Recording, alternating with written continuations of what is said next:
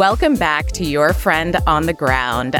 Today we're talking about Portugal, which I have not very much experience with. The first and only time I went to Portugal, I went with a bunch of people who knew much more about wine than I did. And I was in the Douro Valley running out of wine tastings at 10 o'clock in the morning because I just couldn't handle the idea of having a variety of different Portuguese wines for breakfast. I was not, I didn't know what I had gotten myself into. Uh, it was beautiful and it was wasted on me. So I'm really excited to have Aparna Shewakramani with me today. You know her from Indian Matchmaking, from her best selling, critically acclaimed book, She's Unlikeable and Other Lies That Bring Women Down. And she is kind of an expert in Portugal. I'm really excited to talk to her about it and get into everything that she knows. So, Aparna, welcome. How are you? I'm doing well. Nice to be here today. Lovely to have you on. So, yeah, tell me, Portugal, when were you last there? Let's start with that. So, it was in September of 2021, and it was a very last minute trip because actually my girlfriends and I were supposed to go to Morocco that week. And around then, the Delta virus hit Morocco really hard. The person we were supposed to have as a tour guide for part of it was like, we're on curfew at 4 p.m. every day. You won't be able to see anything. We recommend you don't come.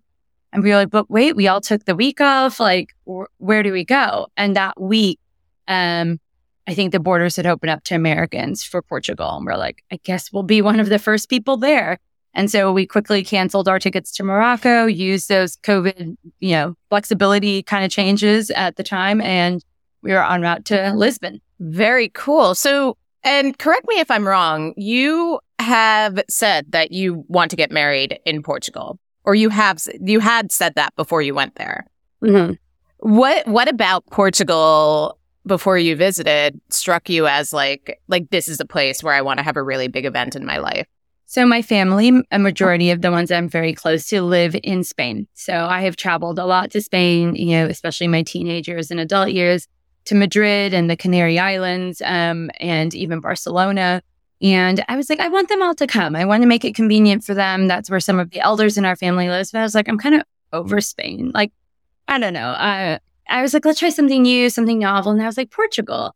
And around the time I came up with the idea, like 15 years ago, my um, aunt and uncle went on a road trip um, through Portugal and they found this little town that had like a pedestrian only area and they asked a woman who was walking by with her Shih Tzu because they had a Shih Tzu too. Like they were like, "Oh, we would love to walk in there. Is it like member like residents only, or can we walk in there?" This is in Cascais, by the way. And the woman turns out to be English. She had quit her job um, in England and moved to Portugal to become a wedding planner. So she was telling them, "No, no, you can come in." And then she looked at them straight in the eye. She's redhead, blue eyes, and she's like, "Are you guys Sindhi by any chance?" And my aunt and uncle, oh no like, way, we're like, yes. And she's like, those are the weddings I do the most. So they came back and they were like, we found your wedding planner, and it's this little town called Cascais and it's going to be great. And I was like, great. And so I looked her up. She was awesome. I was like, I I bookmarked her, and I was like, I'll be getting married soon. I'll need this. That's so. Well, I'm not. I'm not getting married soon, though. I was very ambitious. This is like 10 or 15 years ago, probably. I was like maybe 25. And I was like, I'm going to need her in the next couple of years. I mean, look, what does soon mean? Right? Time is relative. Now you know that if and when you do get married in Portugal, this is the woman to go to. This is, this is. But I have decided not to get married in Portugal. So. Okay. okay. So tell me about that. Why? Gosh, it's a story. You want to hear the story?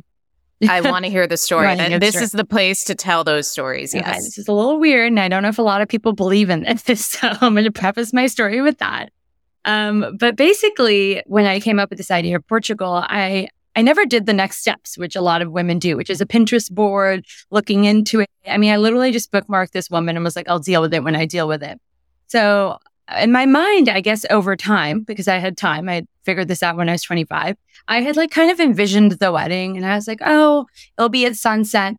Oh, it'll be uh, like this yellow building. It'll be on the water and the sun will set behind the mandap, which is you know where we get married. As the guests yep. look out, it'll be a high tea. It'll be beautiful. Weddings are so boring that I'm going to let them drink tea during mine and like have scones and like do all the things.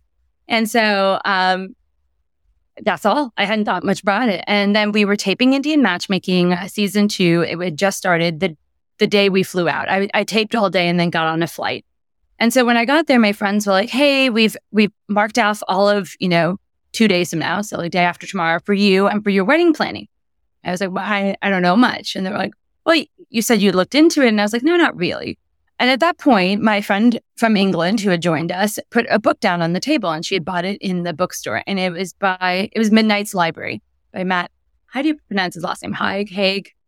I haven't heard of it, but um, that sounds really interesting. Oh, Midnight's Library sold like 10 million copies. It was like, I think they're making it a movie. It was like absolutely everywhere you looked for like two years. and I never read it. I never read it. Clearly, I haven't either. right. I mean, this guy is basically also in England. He's like a star now because he is, his book has his books have become so popular. But this Midnight Library like took the world by storm. And I hadn't been meaning to read it. And just two weeks prior, he had started following me on Instagram. He's like 800,000 followers. He's like this um, family man on the beach, uh, you know, two hours away from London in a city I've never heard of. And I was like, it must be a mistake. He must have like pressed that by mistake because why would he even be watching Indian matchmaking? And uh, okay, all right, I we know how many people watched Indian matchmaking, like the entire world watched. But this Indian is September of 2021. We're not in lockdown anymore. It's been a year since the show came out, like maybe a year, a year and a month since the show came out, and he literally had just started following me like that week or that week prior, and I was like, this is weird. And so I looked at my friend Vicky, and I was like, you know, this is a book I need to read. The guy started following me. I'm sure it was a mistake, but I was kind of honored. And and she, I was like, he's probably unfollowed me. She's like, check. So I pulled it up, and no, he had still followed me, and in fact, he liked my recent post. And I was like, okay, I, I guess this author is like a fan of mine. So they they at the same time are telling me like, hey, we've we've given you this whole day to plan, and I was like, well, I'm just want to get married in like a yellow building in Cascais with like a high tea. So I googled yellow building Cascais high tea and nothing comes up. And I'm like, okay, um, yellow hotel Cascais. and a hotel comes up. A hotel comes up and it is um, a fort. Actually, it's an old fort. Okay. It's a Relais and Chateaux hotel chain. It has a Michelin star restaurant in it. It's one of the few Michelin stars in the area. And I'm like, this is where wow. we're going, guys. So we call them as we're in the car on the way there. And I'm like, hey, we'd like to stop by. I'm wedding planning. And, um, you know, I, I would really like to see the place. They're like, well, we have a beautiful high tea here. Would you like to come for the high tea?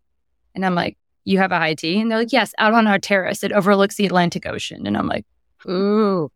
And, and so, and I was telling my friends about this vision I had, and I was like, everyone's in these ghost chairs. Do you know what ghost chairs are? They're like the see through chairs. oh, yes, yes, yes. I didn't know that that's what they were called. Yes, I just thought they were like lucite chairs yeah. or something. Yeah. Yeah. acrylic chairs is what I thought they were yeah. called. Yeah. There you go. There they're you called go. ghost okay. chairs. And and I've like drawn out this whole scene for them, explained it. You know, it's like a two hour drive out there. And, and um, when we get there to this yellow fort, I'm like, this is it. This is it. I don't know how I thought about it, but this is the fort. And so we go in, they give us a little tour, and my friend peeks into the Michelin star restaurant and she turns like white in the face and she's like, it's only ghost chairs. And I was like, no way. And then they lead no us out to the terrace. And it's the terrace I had explained to them. Like if. I was like, how many people fit out here? They're like about 200. I'm like, hmm. And I was like, and you use the ghost chairs? He's, she's like, he's like, yep, we do. And I'm like, huh. And then I, the sun was setting and the Atlantic was right in front of us. And sure enough, where the mandap would be is where I could hear the water, but the guests could see the sunset. And I was like, this is it. This is where I'm getting married. And uh, my friend's like, this is so creepy. Like, what are you even talking about? Like, how did you, are you sure you didn't Pinterest this place? I was like, I I have not Pinterested wow. this place. And so um, they're like, well, what are you going to do? I was like, let me give me five minutes alone with this place. I'll walk off and I have a song I want to walk down the aisle to. I was like, I'm going to put my AirPods in, have a little moment with the song and see if this place still vibes. So I go down to the water. I put on the song I'm walking down the aisle to and I don't feel it. I just, I just don't feel it. Wait a um, minute. Okay, to to to back up, I just want to make sure that I'm I'm clear. You're you're planning the wedding, but at this point, the the the person that you're marrying is like in the ether. In the ether. So, so it, they they exist, but we don't know where they are. Honestly, moment. yes. Don't don't know how many years in the future they are. Don't know who they are. they could hate Portugal. I understand that. But this was just a vision I had. I was very flexible on it, as you'll see, because now I'm no longer getting married there. But I had like a vision. It was like very clear. And I don't know. Sure. Why. Yeah. So I get it. And so so then the feeling that you wanted to have what was and and what was the song? Can you say the song that you put in um, your AirPods? Clarky Deca. It's like a song Okay. about watching this beautiful girl walk down. I know, a little narcissistic, but I saw someone get married to that song and I was like, that's so beautiful.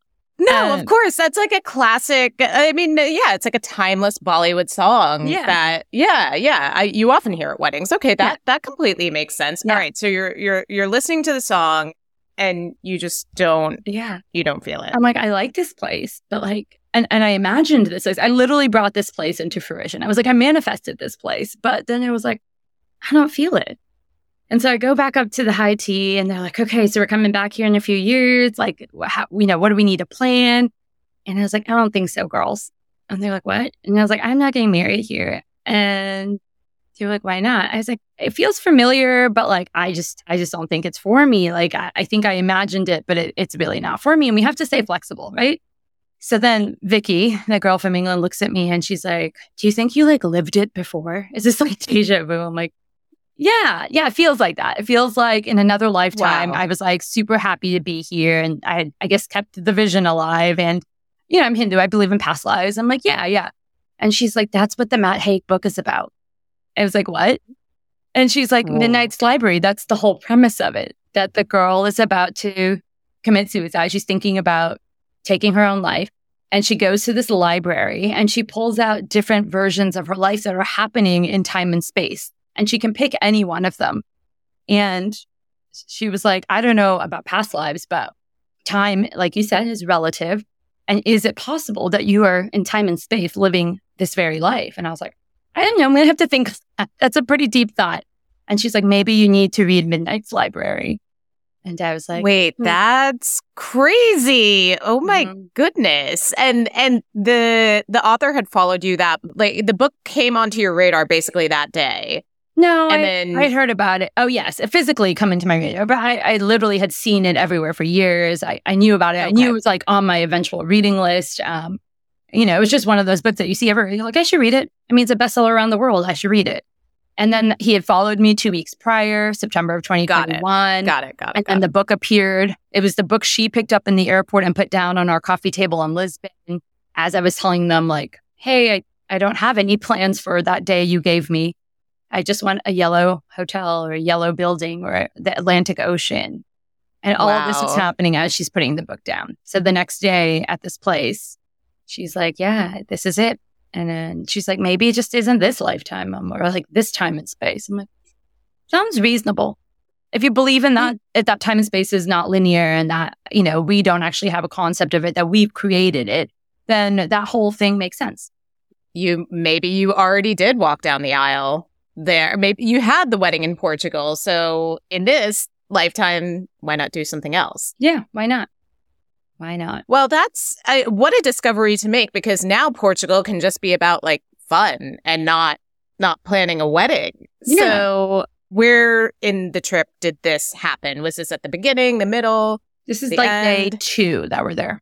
day two? Okay, okay. So where where did you go after that? And also where exactly is this city? Because I've I've only I'm familiar with Lisbon and Porto and the Douro Valley, but I don't know much else in Portugal. Okay. Um, well, we were road tripping, so Portugal is very easy for that. Maybe it was ambitious at the time. Um, I of the four women or four of us, there was four of us total. Only me and one other were like, we feel comfortable driving, and I ended up just driving the whole week. But we started in Lisbon, and we did like you know one night there. We did the rickshaw at sunset. Yeah, have you, have you seen those like beautiful tiled rickshaws? I think Some- so. yeah, some guy convinced us, and we had no plans until dinner. And we were like, actually, that's a good way to just get a lay of the land.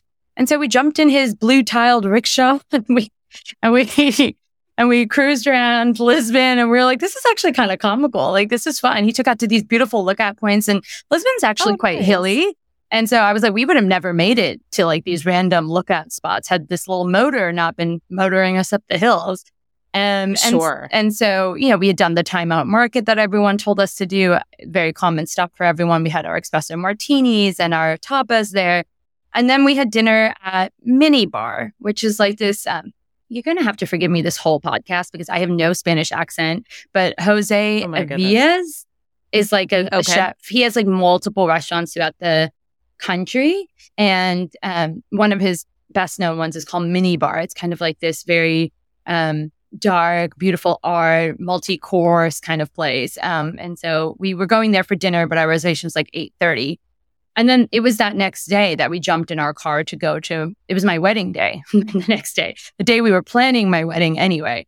And it was- Yeah, and it was on the way to Sintra, and um, Sintra is where everybody goes for those famous castles. Like you'll see every influencer girl Hmm. in her flowy dress at a yellow castle. That's Sintra. And so when we got there, we're like, okay, let's go see this castle. You know, we got to get to Cascais by by sunset for this tea. And we had a couple of stops along the way, and so I was like, we got to make this quick. And I was like, in and out of the castle. And we get to the place where you park for the castle, and I'm like, where is it? And the guy's like, three miles up that cliff. And I'm like, what? And he's like, a Wait, van has to take you up there. So we get into this open Jeep van thing. We pay the guy 10 euros each, and he takes us to the castle, and we get there. And there is a line like he has never, he's like, I have never seen a line like this before. It's going to take like three hours. Like he, it was Oh, wrapping around goodness. the castle, going down the, like the hill. Like, I don't know what this line was about. It was like a Tuesday at this point or like a Monday. And I'm like, Is this and and was your idea just to like walk go inside the castle? You're not just like walking around the outside and I think it's all together. Once you go in, there's I that see. terrace that everybody takes pictures in, and then this beautiful castle, and it, it just looked Okay. very picturesque. And I was like, sounds like something we should do. Because remember, we were supposed to go to Morocco, so we had a perfect Moroccan trip planned. But some of our Portugal details were a little hazy. We're a little, we we're kind of going with it. Um, yeah. so so then we were like, okay, we're gonna call it. We're not gonna go. We're not gonna go. There. So we Listen, go back I've, down. I've been there. Yeah. Yeah, yeah. You're just like, hmm, do we wait in this line? Do we just head out? So we take our 10 euro truck downhill and we start driving towards Cascais. And that's where that hotel is. And now we have some time because no castle happened. So we start uh, looking up quick things to do. And there's this beautiful spot um, called Cabo da Roca. I guess it means like beach of rock. I don't know, beach of rocks or something. But it's the westernmost point in Portugal and it's where they used to sh- set sail. Like um, Christopher Columbus, all those people, they set sail from this very point. And so it's kind of like where explorers would, you know, their wives would stand on the cliffs and wave to them and their families. And so you can go there today and it's very beautiful. You get there and you get to walk these like jagged cliffs in your flip flops um, with other tourists and um, very unsafe looking back. And it, there's just like this, there is a sense of adventure there. I mean, maybe we made it up, but it just feels like a place where they would set sail, like where people were like, Yeah. from this point, I'm going to, because remember, they thought the world was flat. They were like, we're going to fall off the edge. They thought that's where the world ended. Totally into the great unknown. Yeah. I'm trying to picture these rocks. Are these like are are we talking like pebbles or are these like big like like the point of the rock is like poking through your flip flop? It's like a rocky terrain on like the head of uh, the top of like a high plateau that looks out onto the Atlantic Ocean. So you can walk it. It's not very pebbly in any way, but it's jagged. Um, I've not been to Ireland. I assume it's something like those Irish cliffs that everybody goes to. Not as green, obviously, black rocks everywhere. A lighthouse, because that is obviously um, where a lot of ship traffic used to be. I, we didn't see any at this point. And um, yeah, it's it's just very windy out there too.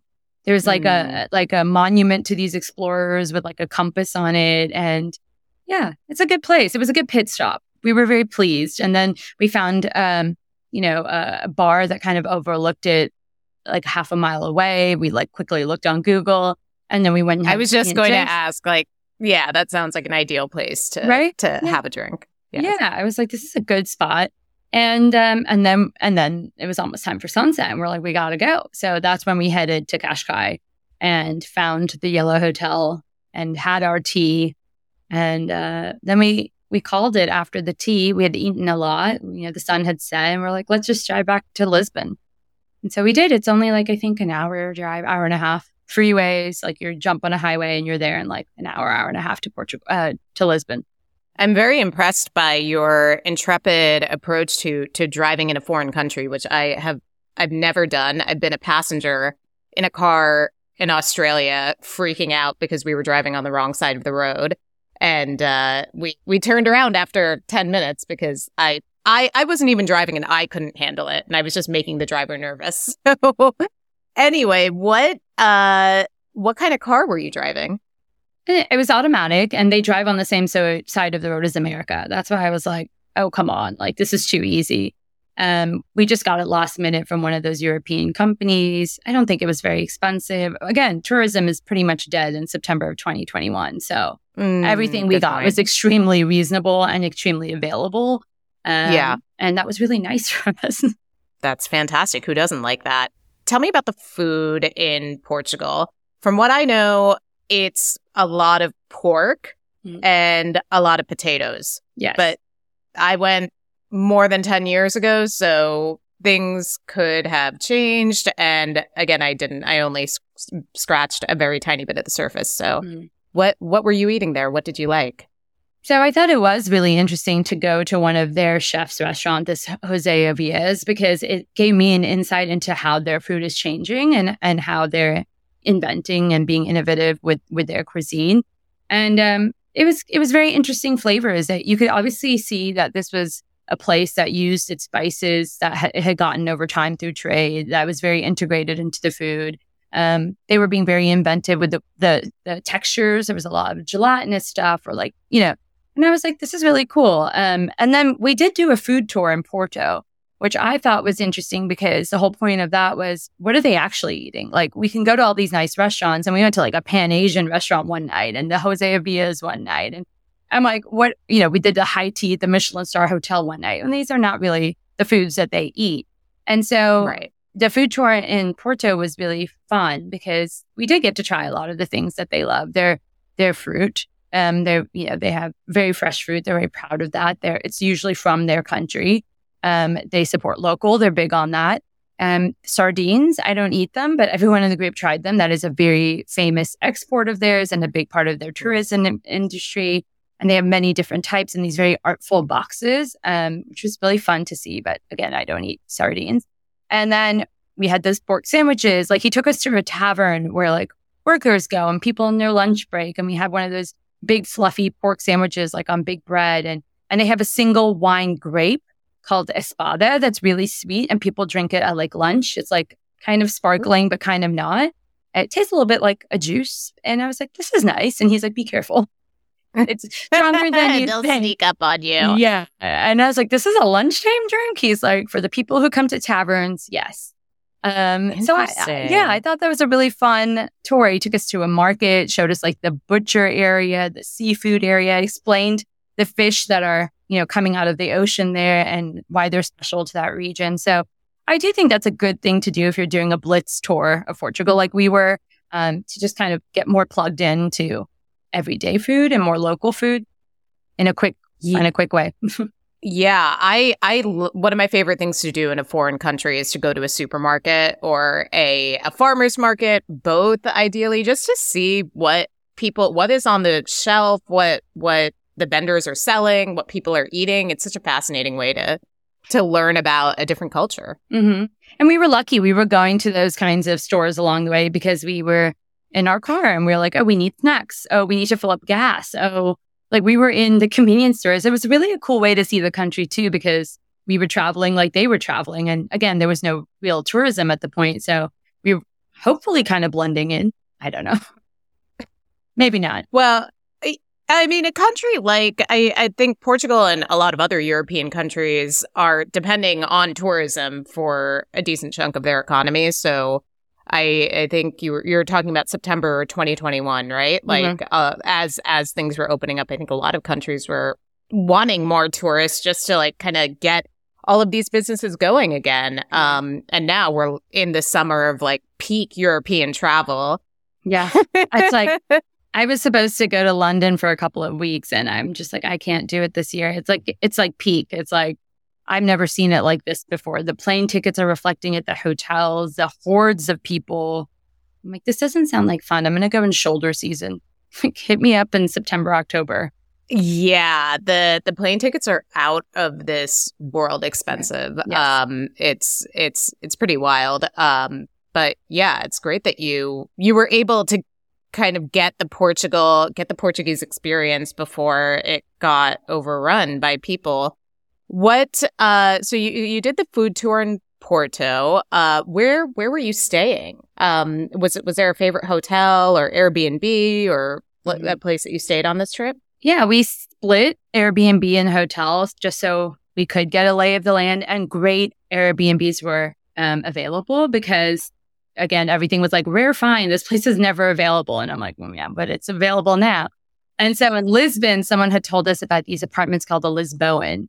And um, I guess it's kind of a hotel of apartments. And we had our own kitchen. They gave us breakfast in the morning, you know, fresh jams, croissant, fresh orange juice.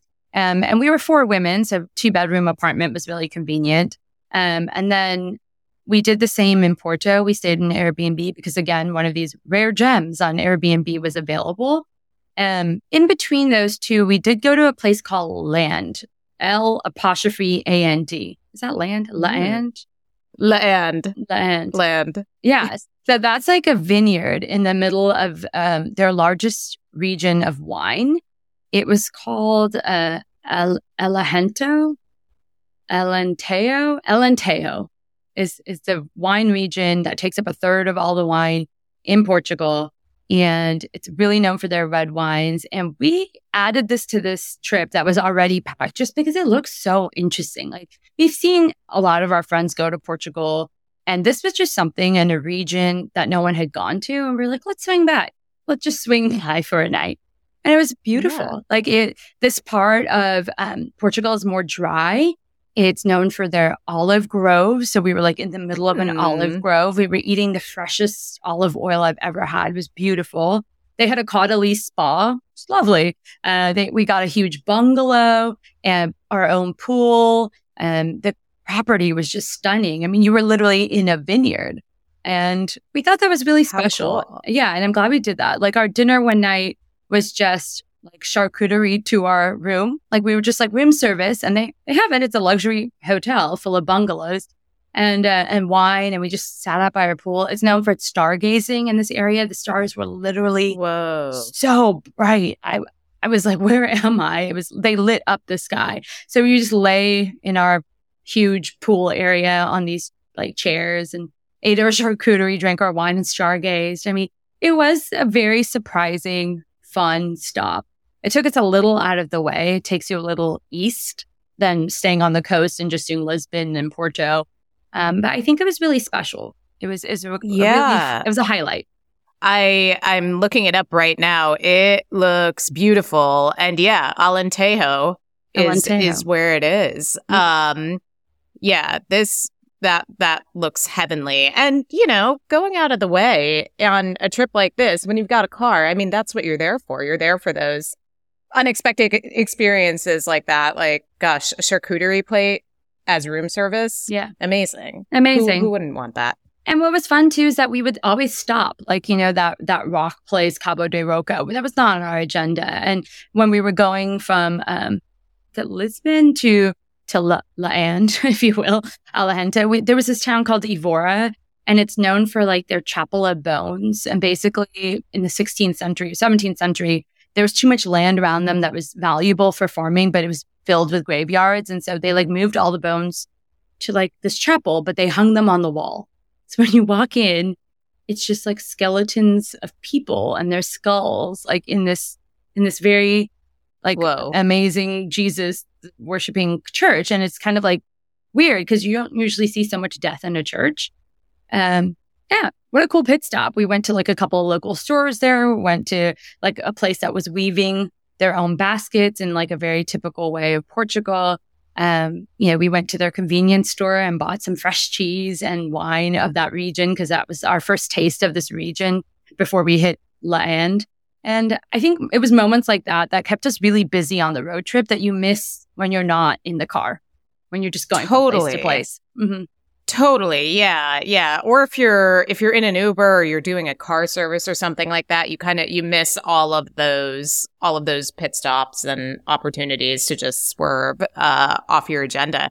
When you travel, how uh, would you say that you are someone that that do you plan every day or do you have a couple things planned and leave stuff to chance, or is everything left to chance? It depends on the location and how much time I have. This was actually pretty planned. Like I was like, I think we want to stop in Evora. It's not like we literally swung off the road, but we were like, hey, if we're tight on time, we'll just skip it and go straight to the vineyard. But it looks kind of cool. If we have the time, we'll stop. And then once we got there, we were like, what are the couple of things to do here? Or we had already like I knew about this Chapel of Bones. I was like, mm, let's go.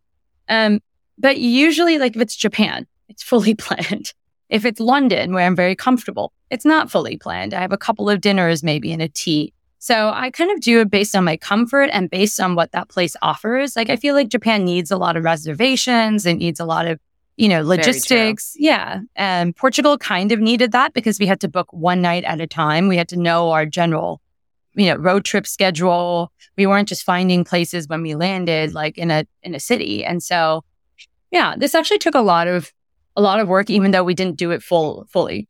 Even though we got there, you know, with not with some holes here and there, which I would have preferred not to have had, um, it was still like a lot of work.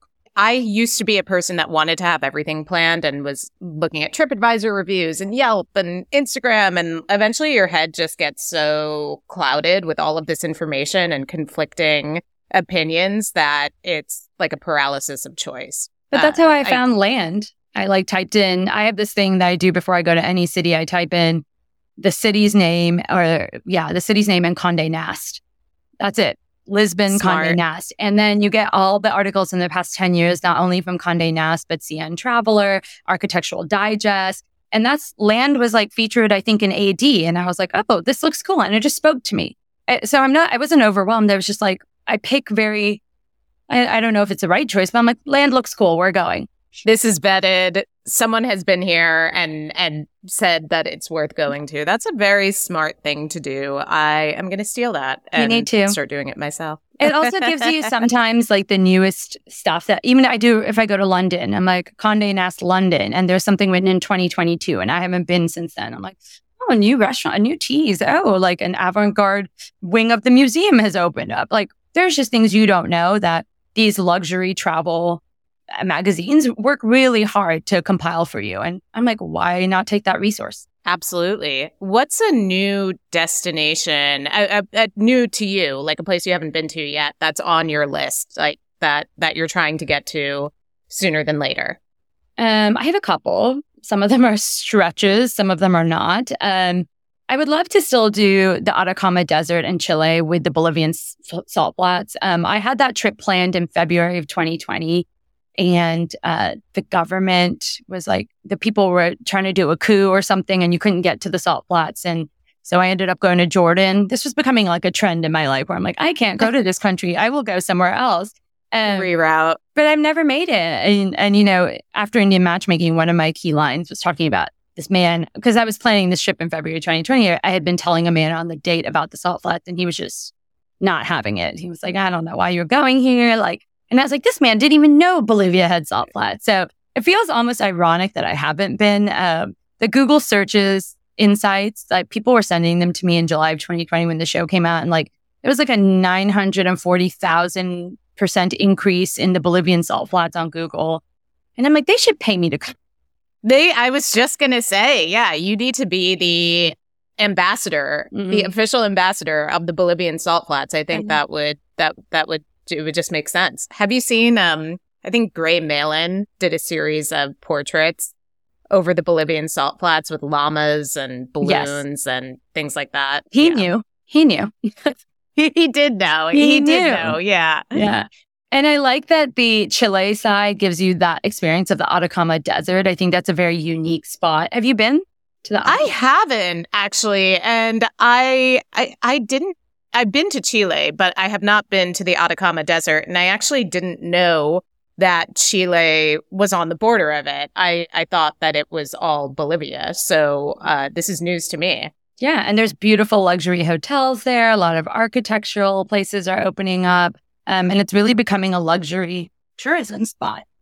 Very cool. So, so okay. So you're, you're, you're trying to get, I mean, it, it only makes sense. You've got to go to the Bolivian salt flats.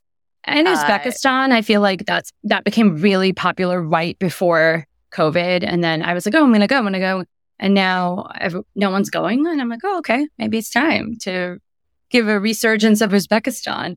Um, and I've always wanted to go to Mongolia, just like do that um, yurt. There's a luxury like yurt experience you can do, and you're like on horseback for days, and it's supposed to be very meditative, and the it's just like a whole different world in Mongolia. So one day, do you do you know how to ride a horse? Not well, no. I've been on one like four times in my life, but I was like, it's okay. Meditative. I did Vipassana once. It would be the same, except on a horse. Wow. I okay. I've I've never been on a horse. I'm so terrified. I I I'm basically afraid of falling off. But um, I I really am quite impressed with how how adventurous you are. These are not destinations that are like I want to go to the Caribbean. I want to go to the Maldives. Like um, those are very much like fly and flop destinations, which yeah. are all well and good. I love to do that too. But uh, you're you're talking some serious like adventure. Well, I've been missing it. I haven't done it in a few years, and I think it's time. I think it's time. Yeah, yeah. Well, well, I'm. I, I can't wait to to see where you land next. Uh, you are working on a docu series now. Yes. Tell me more about that. The docu series has now become a docu feature as of two weeks ago. the market Exciting. is crazy. Yeah, the market is too crazy right now, and and uh, you know people in the industry were giving us advice basically, and um, I think the docu feature will also be more punchy and more, um, yeah, more punchy. I think like it gives you a lot more information in a condensed amount of time, so it's more interesting almost. Um, so basically, the premise of it is I created the show and I'm the talent of the show again. I don't know. It's like a Larky Godeka again. I'm sorry. But um, it's a kind of a, a, spin-off of uh, season two of Indian matchmaking where I have this Vedic astrologer named Sophie and she reads my birth chart. And that was also done in season one by Uncle Billup, the, the astrologer. And what's interesting is in, in real life, off the camera, Sophie did read my birth chart and for, for like two or three hours. And she's very intuitive. and she uses Western astrology, uh, Vedic astrology, the cards, the playing cards of deck, um, you know, that people used to use in the day. And and she was like, Did you know that you're psychic? I was like, I'm pretty sure I'm not. I've never heard anybody's thoughts before they said them or anything. She's like, That's not what I mean.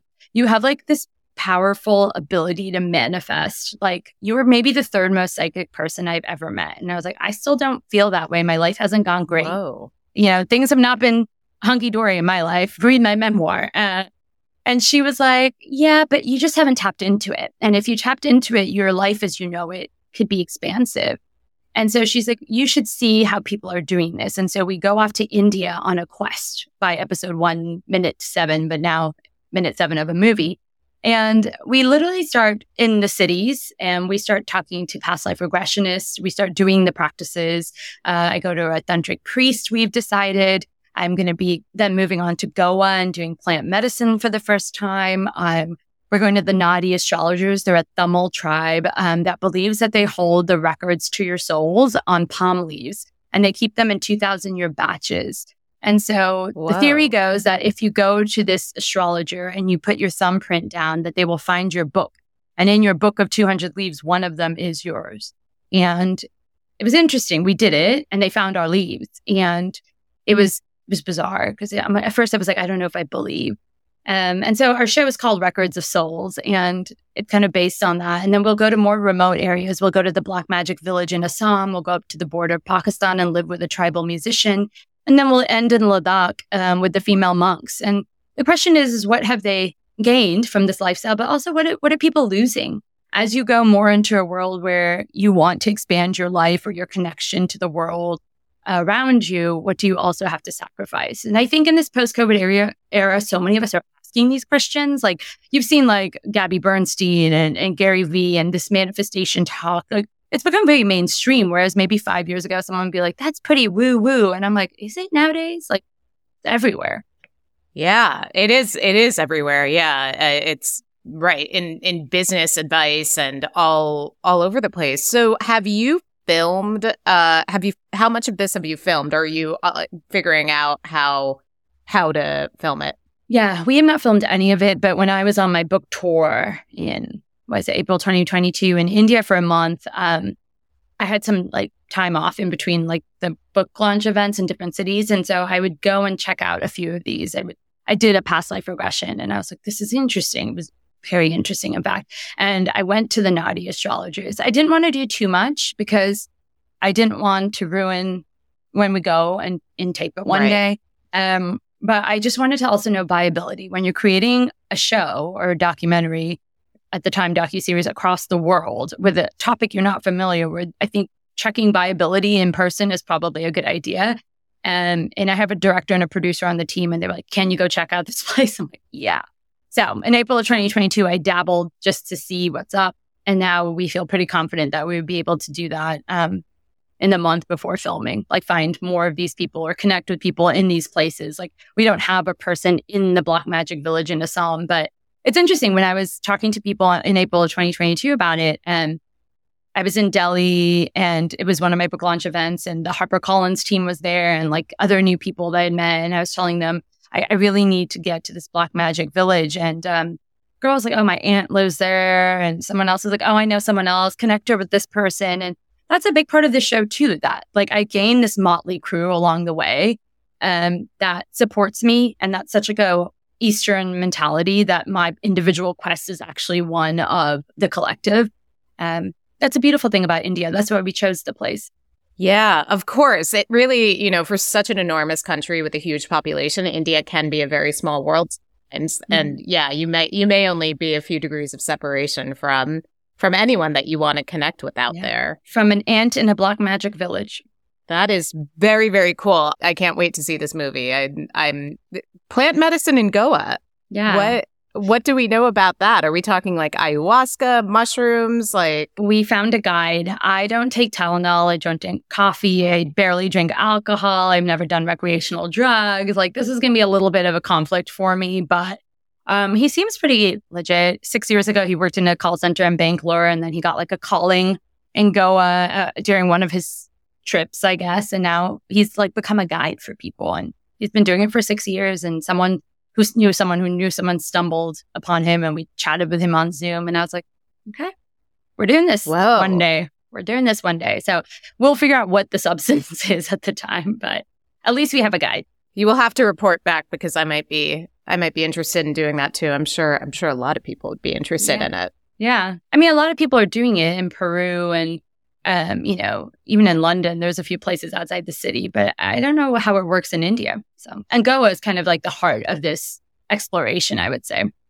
Yeah, Goa's a really interesting place. I know they have music festivals there, and there's, of course, there are all the hotels along the beach, but it does feel like the part of India that is maybe more leaning into the woo woo stuff for lack of better for lack of a better word or making it more palatable to foreigners mm-hmm. um to and I consider myself a foreigner to a degree Same. because yes. I grew up in America and right. yeah I'm yeah. not I can I'm Indian by ethnicity but I definitely don't know my way around there like someone who was born and raised in India would uh but yeah Goa seems to be It's Tulum exactly it's like a Tulum vibe That is yeah. the right comparison. It mm-hmm. is a Tulum vibe, the Tulum of India. Exactly. I've never been actually. So there's a lot of places I haven't been in India. And that's surprising because I've been 50 times and it, we went to the same places. That's what a lot of, you know, uh, people who don't live in India and go back to, they go to the same place over and over again to visit family or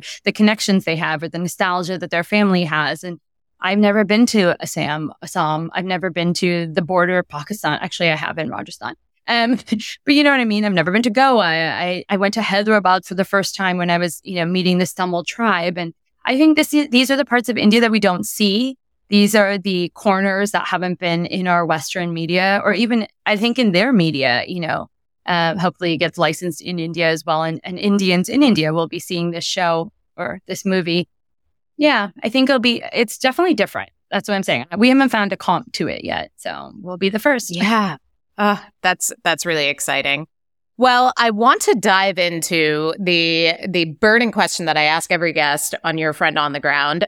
What are the five things you never travel without? I wanted to be very honest with this, but it like outs me as being like the unsexiest traveler in the world. Uh, Listen, listen, we're all unsexy when we travel. Like, let's let's be real. No, I see those women on the plane and like looking flawless, and like I'm like, oh, it's you. It's not me. um, it's not me. That's for sure. I wear compression socks, even on 45 minute flights. My family has like a, I think we have a water retention problem. Even my mom gets like cankles and swollen wrists on like short flights. And so I found out about compression socks from a doctor friends of mine. They wear them during surgery. And I was like, I want surgical grade ones. And so they like led me to surgical grade compression socks and I wear those. And I What brand is that? I don't remember. I have so many of them. They're like, I can tell you later, but I don't know what brand. it is. Yes. They're okay, sixty okay. dollars, and I have like three pairs, and I just rotate them out. Um, you know, as I wash them and go. Uh, I can't travel without them though. I, I literally won't get on a flight to Dallas, a forty-five minute flight, without wearing my compression socks. I do speaking engagements now, and it's like becoming problematic because sometimes I have to get off at the plane and go straight to a speaking engagement, and I have like the marks on my leg of compression socks, and I'm like, well, it's either that or my cankles. right. At least I'm not retaining water. Right. It's all good. Right. Um, another thing I take nowadays is I used to take a plain pillow. You know, we all do. Um, but I bought a pillow cube. It's like a square pillow that is actually for your bed at night, and it's for side sleepers who um want to align their spine. And it's actually Hmm. quite smushy. And so I like smush it into a pocket of my personal carry-on. And I use it on the plane with its own special pillowcase because I sleep on my tray table because I'm so short. Um, or in business class, obviously you're laid back. And then um When you sleep on your tray table, like like your like your head is down on the tray table. Mhm. Yeah. Because I'm in economy plus on United always and I'm in the exit row. It's like huge. So like you can just I'm Yeah. five three. You just lean over, put your pillow cl- cube on the thing. I've already Lysol the whole thing. And I'm using a special pillowcase that I have for my pillow cube for planes that gets washed very frequent, like every time. That doesn't hurt like your I'm I'm just imagining my neck like like being in that C shape. That doesn't hurt? No, you try it with the pillow cube. Magical. Maybe I will. And then if I go to a hotel and I don't like their pillows, I have my pillow cube. So then I have two pillow, fresh pillowcases in my suitcase and I can change out the nasty plain one. Because you don't want that in your bed, you know? Uh, yeah, no, definitely not. Yeah. And then I, the Lin- Laneige lip mask that everybody takes, have to do that. Um, That two pairs good. of headphones because I, I do this a lot. I just lost my AirPod, as I was telling you before this, and I had like a pair of the actual wire ones and then the United ones, and I just a couple of pairs because I'm one of those people that wants headphones but might lose a headphone. To- totally Sure. crossable. And the last one's kind of weird. Um, I love these um, Ayurvedic cough pellets um, called Oh. Kanthil, K A N T H I L. Um, because especially nowadays, if you even get like a scratch in your throat, people give you the nastiest looks. They're like, "This is it. This woman's infecting me," and I'm like, "I actually just have really bad allergies in like my throat." But you can't say that. And so I keep this little, um, it's like a little circular case with me, and I like pop those underneath my tongue, and they just like soothe your throat immediately. And um, I find them very helpful. So I went to Amazon and I bought a six pack, and I keep them in every purse, carry on bag. There's usually one on my nightstand, and worked well for the past year or two. That is so smart. I might need to do that too because yeah, I I have been that person on a plane who has had a coughing fit for whatever reason. Like you you like choke on water, what whatever it is, and everyone glares at you. And I've Mhm. also been the person that is glaring at the person that just sneezed eleven times because I'm like, like, like seriously, we're doing this, but yeah, it totally happens. So, uh, yeah, anything, anything to like, yeah, let keep the eyes off of you and just not be that person Yeah. on a flight. even in your I'm Ubers, even on the subway, even anywhere, if you just start even go, people like, oh gosh, oh gosh, this lady, and I'm like, oh gosh. So Break out the Kanthil- mask. Literally, Kanthil is everywhere I go, and now it's so funny. Like a lot of my friends are not South Asian, and and they have it everywhere. And people are like, what? I'm like, I'm spreading Kanthil around the world. What can I say? Very cool. That's another. You can- you can become the ambassador of Kanthil too.